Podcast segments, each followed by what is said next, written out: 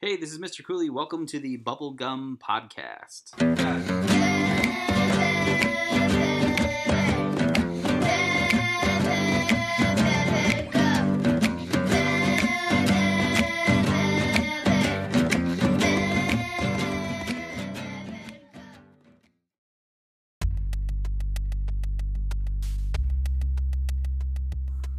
All right, we're back with Deacon, and Deacon has an awesome book that he's read recently that he'd love to share with you. Deacon, welcome, and what was the book? American Chillers, the author Jonathan Rand, and then it's called Washington Wax Museum. The Washington Wax Museum. Now, we've heard from other readers about this series, the American Chillers or the Michigan Chillers, Jonathan Rand, right? Michigan guy. We know he writes a lot of books that are kind of this mystery, kind of haunted type of a genre. Is this a genre you like to read often? Yes, but sometimes, like in the books, sometimes it includes stuff that's like they make or it's just like fake in general. Like this is just like from a different book.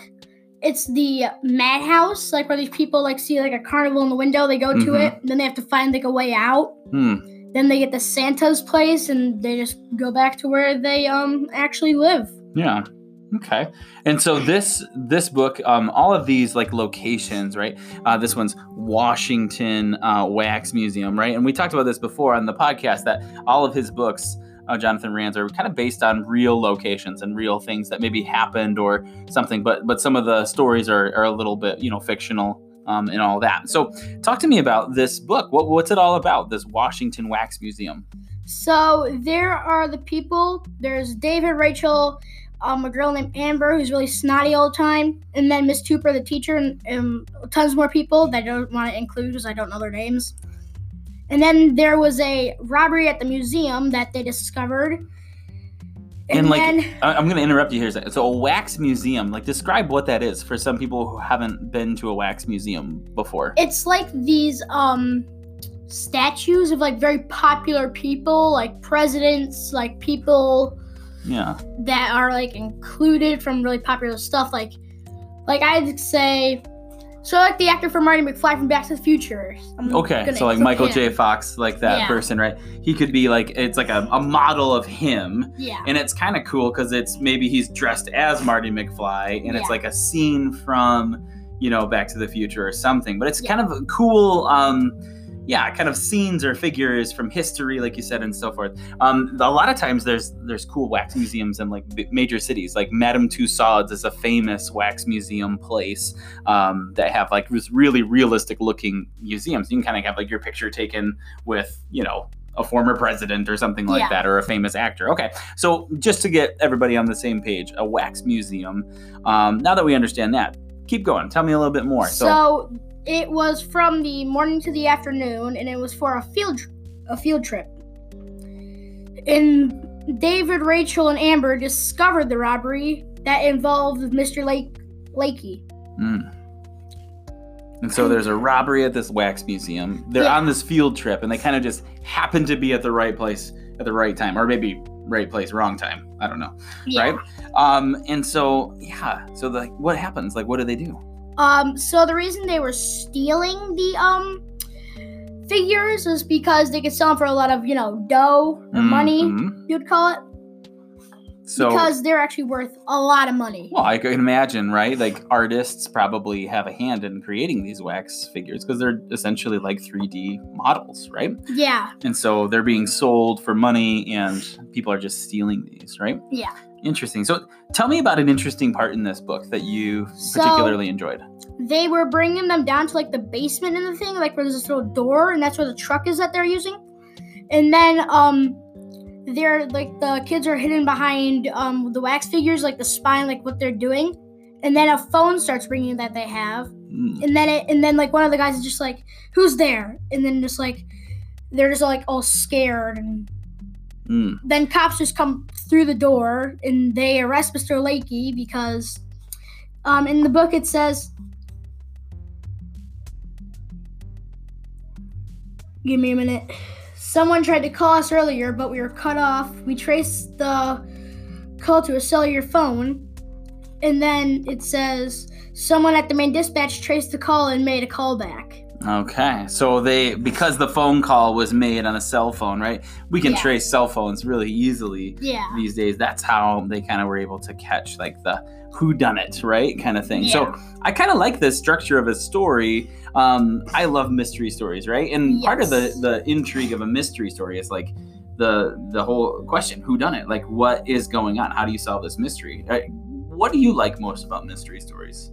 I like to understand like what happens in it, like, and like the mystery. Do you, as a reader, like when I read a mystery story or watch a mystery movie, I try to like predict along the way? Is that something that you try to do as well, like along the book as you kind of read through it? You're kind of like asking yourself questions, right? Do you find that Deacon, you are able to guess what happened? Yes. Yeah? Or are you sometimes surprised? Like, oh, I never expected that. Really surprised. That. Yeah? Cool.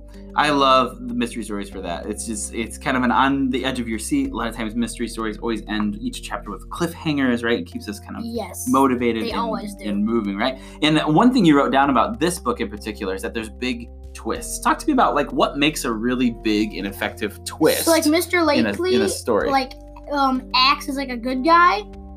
Yeah. But then they discover that he's actually a bad guy. Yeah. Always that impression of somebody good, then your expectations are kind of turned against you. I've had that happen in real life. Have you? I've seen it. Okay. So, like, that can be, you know, certainly a surprise, right, in a book, right, and in real life, right? Yeah. When something happens that you didn't quite expect or see kind of coming. Awesome. Yeah. Would you recommend more American Chillers and Michigan Chillers books based on kind of your love of this genre? Yes, I would. Yeah. Have you read any other authors that kind of write mystery books that you like? Sometimes Harry Potter does. Okay. I'm not really sure. I'm still reading the first book. Yeah. That kind of has some definitely some mysterious elements and mixed with some fantasy as well, too, right? And the Guys Read series, because Guys Read series do have a few of them. Yeah, absolutely. There's even the one that you had us watching, the Bloody Souvenir. That's true. Yep, absolutely. So that was actually in a Guys Read book. Nice. The Jack Gantos that you're talking about. Yeah. Ah, great. I think it's in the first one, because I don't remember it being in the thriller version, the second one. Okay. Cool. Which I'm going to have to look up. Well, you'll have to check out Deacon's recommendation of American Chillers, the Washington Wax Museum. Yep. Very soon, if you like mystery stories, you like to be on the edge of your seat with some suspense, and you like a surprise ending. Yep. Well done. Thanks, Deacon, for joining us and sharing this book. No problem. Thanks for your time, man. Bye-bye.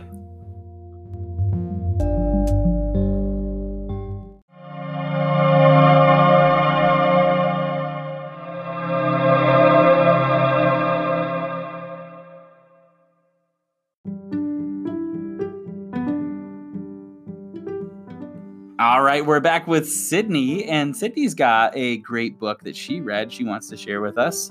Sydney, what you been reading? Rain, Rain by Ann M. Martin. Rain, Rain. Is this the same word like two different times, Sydney? It's kind of, but like rain, like rain, and then rain like on a horse.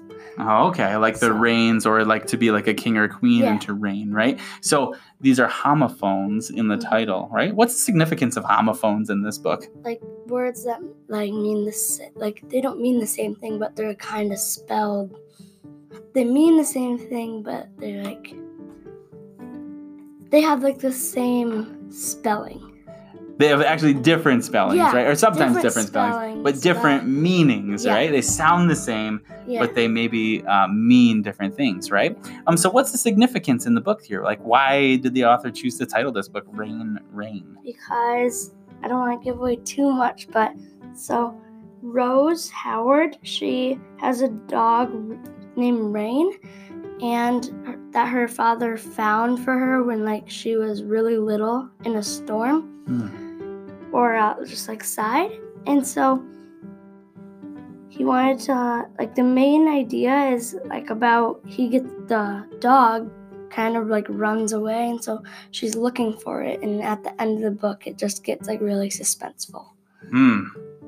So this book centers around a girl and a dog, and this dog gets lost somehow, and she's out searching for this dog. There's also a big thing that happens. What happens, Sydney, that causes the dog to disappear and go away? So there's a big superstorm, like a hurricane, and the dad lets Rain out without her collar, and Rain runs away. Yeah, and so like this big hurricane happens, and all this bad weather comes, and the dog is missing.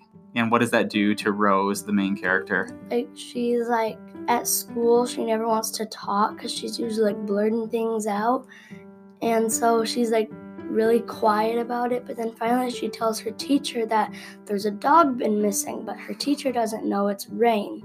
She's kind of keeping that a secret. Interesting. So, don't tell us what happens, but were you surprised in the end? Mm-hmm. Yeah. So there's a little, this book is all about search and connection and friendship in a way, right? Because mm-hmm. like her, Rose's one and only friend really is this dog. Plus, like when like they had a whole routine mm-hmm. from when she woke up to like when she went to bed, but then when Rain gets lost, like that whole routine gets messed up. Yeah, and Rose is somebody that really thrives on routine, isn't she? Mm-hmm. Right? She has some disabilities, Rose does, and so she struggles with that lack of routine mm-hmm. at times, right? And so as Rain goes missing, that throws a lot of things out of whack, that she's kind of struggles to put back the pieces of how to kind of get back into that routine, right? And I think there's like that's such a great message for us as a greater like group, right? Sometimes there are things that are going to throw us, right? We're going to get disrupted in some ways, and we need to find our way back to that routine, that structure that we're used to, but we have to live uncomfortably for a little while. Does Rose grow in that process, do you feel? Like, does she change? Like when Rain's missing, she gets used to it, but then,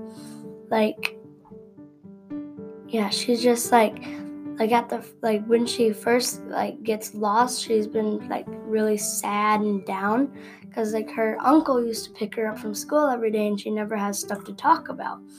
But then in a couple days, she's making all these she's better because she's been without Rain. She's thinking that Rain found a new family and she's happy there. But then something else happens. So. Yeah, don't tell us that other thing too. But yeah, she definitely this whole missing disappearance of Rain. It serves as this really kind of opening up process for Rose a little bit, and you get to see this character. Kind of turn, from inward to a little bit more outward. I wouldn't say she becomes a completely different person, but she definitely changes. This idea changes, and she does some really surprising things in the story that it's just fun to watch her kind of change and transform and handle this situation. So would you recommend this to other people? Yeah. Yeah. What did you love most about this book? It was just really suspenseful, and sometimes it's happy and sometimes it's sad. And at the end of the book, it's really relieving because in the middle, I was all scared for Rose because it just gets your heart pumping.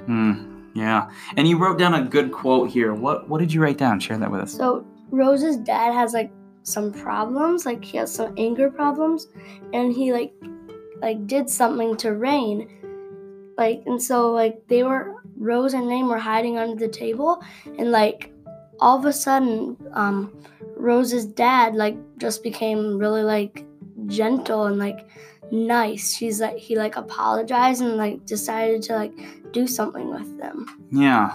He's never done that before. Yeah. So we talk about in our reading contrasts and contradictions, right? It's when a character does something different than what we've seen them do, right? And so that's an indication for us as readers to say, hey, pay attention to this. Her dad's doing something different, right? He's got these anger problems, and all of a sudden he's softening up a little bit. And that was an interesting part for you. Well, awesome. So Rain by Ann M. Martin. Check it out at your local library or wherever books are sold. High recommendations from Sydney. All right. Thanks, Sydney.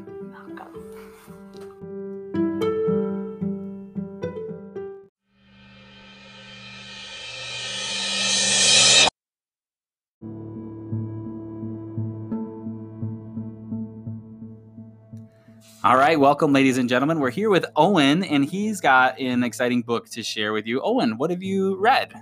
I have read Refugee by Alan Gratz. Refugee by Alan Gratz. Now, Alan Gratz writes a lot of stories about kind of refugees, prisoners, right? He's got a new book out called Allies. He's a very intense author, and he tries to capture these books and these stories that have kind of truly happened with his characters, whether it be historical fiction or actual just regular fiction too.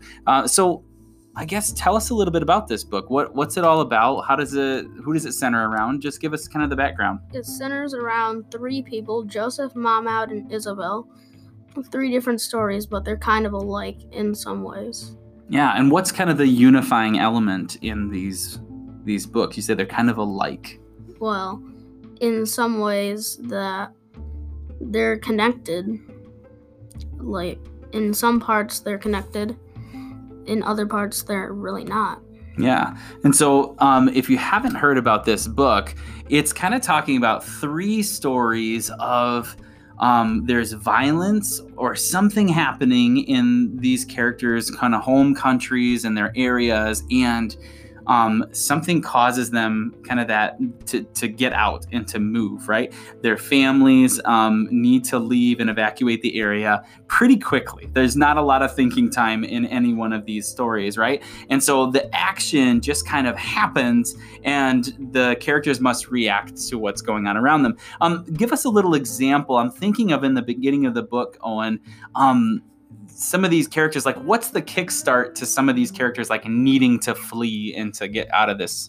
So when it comes to Joseph, he lived in Berlin, Germany back in 1939, and he had to flee because of the Nazis. Okay, so kind of like this one centers around World War II, mm-hmm. And kind of the lead up to kind of what we know today is the Holocaust, right? And then, yeah, so they're kind of fleeing the Nazis, right? What about the other two characters? So Mahmoud, this happened in 2015 in Syria. His apartment got bombed. And so his little brother, his little sister, and his mom had to flee. Their dad was at work, and they didn't have a car because their dad took the car to work, so they had to get out really quick unless the building would collapse on them. Yeah, and I remember reading this scene of this intensity of like the chapter kind of ends and it describes like the whole wall is just gone, and they're kind of in the midst of this rubble. And then Isabel, she lives in Cuba, mm-hmm. and what causes them to need to kind of leave or flee? Well, back in 1994, Cuba, the ruler of Cuba was feeding the Cubans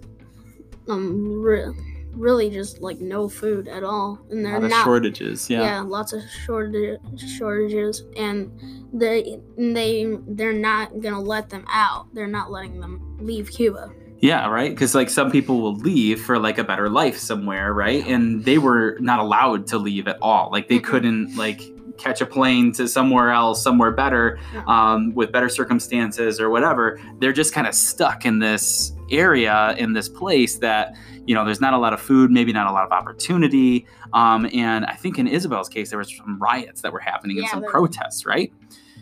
So talk to me about, so there's these three stories, three different time periods, but they're all centered around this idea of like there's this family or this individual and they need to leave this area. What are the common threads then as the book continues? Like why did the author organize the text into these three stories? Like why it tells three stories? Why not just one? Because I think he was trying to tell the reader more about different events. Okay. And how they're all in somewhat connected. Right. To each other. And so I think also, yeah, you mentioned like World War II, 1994, 2015, right? We look back historically, this has happened, right? In more recent history, it's happened. And now it's happening even, you know, as around today's times, right? So this isn't just like a in the past kind of thing. And maybe his reasoning for wanting to tell three stories is to say like, hey, this is something that keeps happening. This is something that's going on even in today's time. People are leaving because of violence. And we see that still, even today, we see that still happening around the world. Talk to me about the impact that this had on you as you were reading it. What kind of like opened up for you when you were reading this, Owen? First of all, that was the first time that I figured out about the Cuba. Yeah, the scarcity of food. And yeah, it struck me that these horrible things were happening to real people. Yeah, right? And I know it's something that you've mentioned was kind of the realism of what's going on. Like, this isn't just like somebody made this up and they're inventing this idea. But no, these characters represent real people, right? This really happens to people around the world, even still today. And you have a quote down here, an interesting part. Can you kind of share those with us a little bit? What was like an interesting part to you that you found like particularly like moved when you were reading this? So Mama's dad always joked around in really serious places, in really serious situations, but then one time when they got sent to prison, it just broke his spirit, and he stopped joking around. Yeah, and as you read this book, like his father, he does have these little like jokes, or it almost is like an interesting contrast, because like this big serious thing has happened, and his dad would just make a joke and make light of it, right? Yeah. The quote you have down here is what? Everyone has a breaking point. Yeah. That's what his dad said. Yeah, and it's heartbreaking to read this and to see his dad, like, obviously he's trying to be brave for his family, right? And he's trying to make light of a serious situation. But even when you see, like, him, like, make a joke, you're kind of like, okay, he's still, like, is inspiring his family. He's still kind of keeping everyone going. But then this happens, and he's kind of broke. Right. And yeah. he kind of his spirit is broken, as you said. Powerful story, powerful book for sure. Do you wish that other people would read this book? Yeah, I do wish that other people would read this book, because then they would realize that they have it better than some people had it back then and still today. Yeah. Do you find that, like, when you read this book, you understand a little bit more about, like, the story of what, like, some people might be going through who are considered refugees or so forth? Yeah. Yeah, for sure. It kind of, again, gives that, it names, you know, and gives an identity that can be applied to a large group of people. So, wow. Powerful book. So, Refugee by Alan Gratz. Would you read more books by him? Yeah. I actually put down for the book fair Allies. So Allies is another one of his books. I think it's one of his more recent books than Refugee. Excellent. Owen, thanks for sharing. I hope that this book opens up the door to other people reading and understanding and kind of bridging an identity to kind of the situations that we read about, and not only in history, but even in today's time, that people can kind of see like, wow, like these stories are not small. Like these are big, significant things happening to real people all across the world. So, Owen, thanks for your time and thanks for coming and sharing with us. See ya.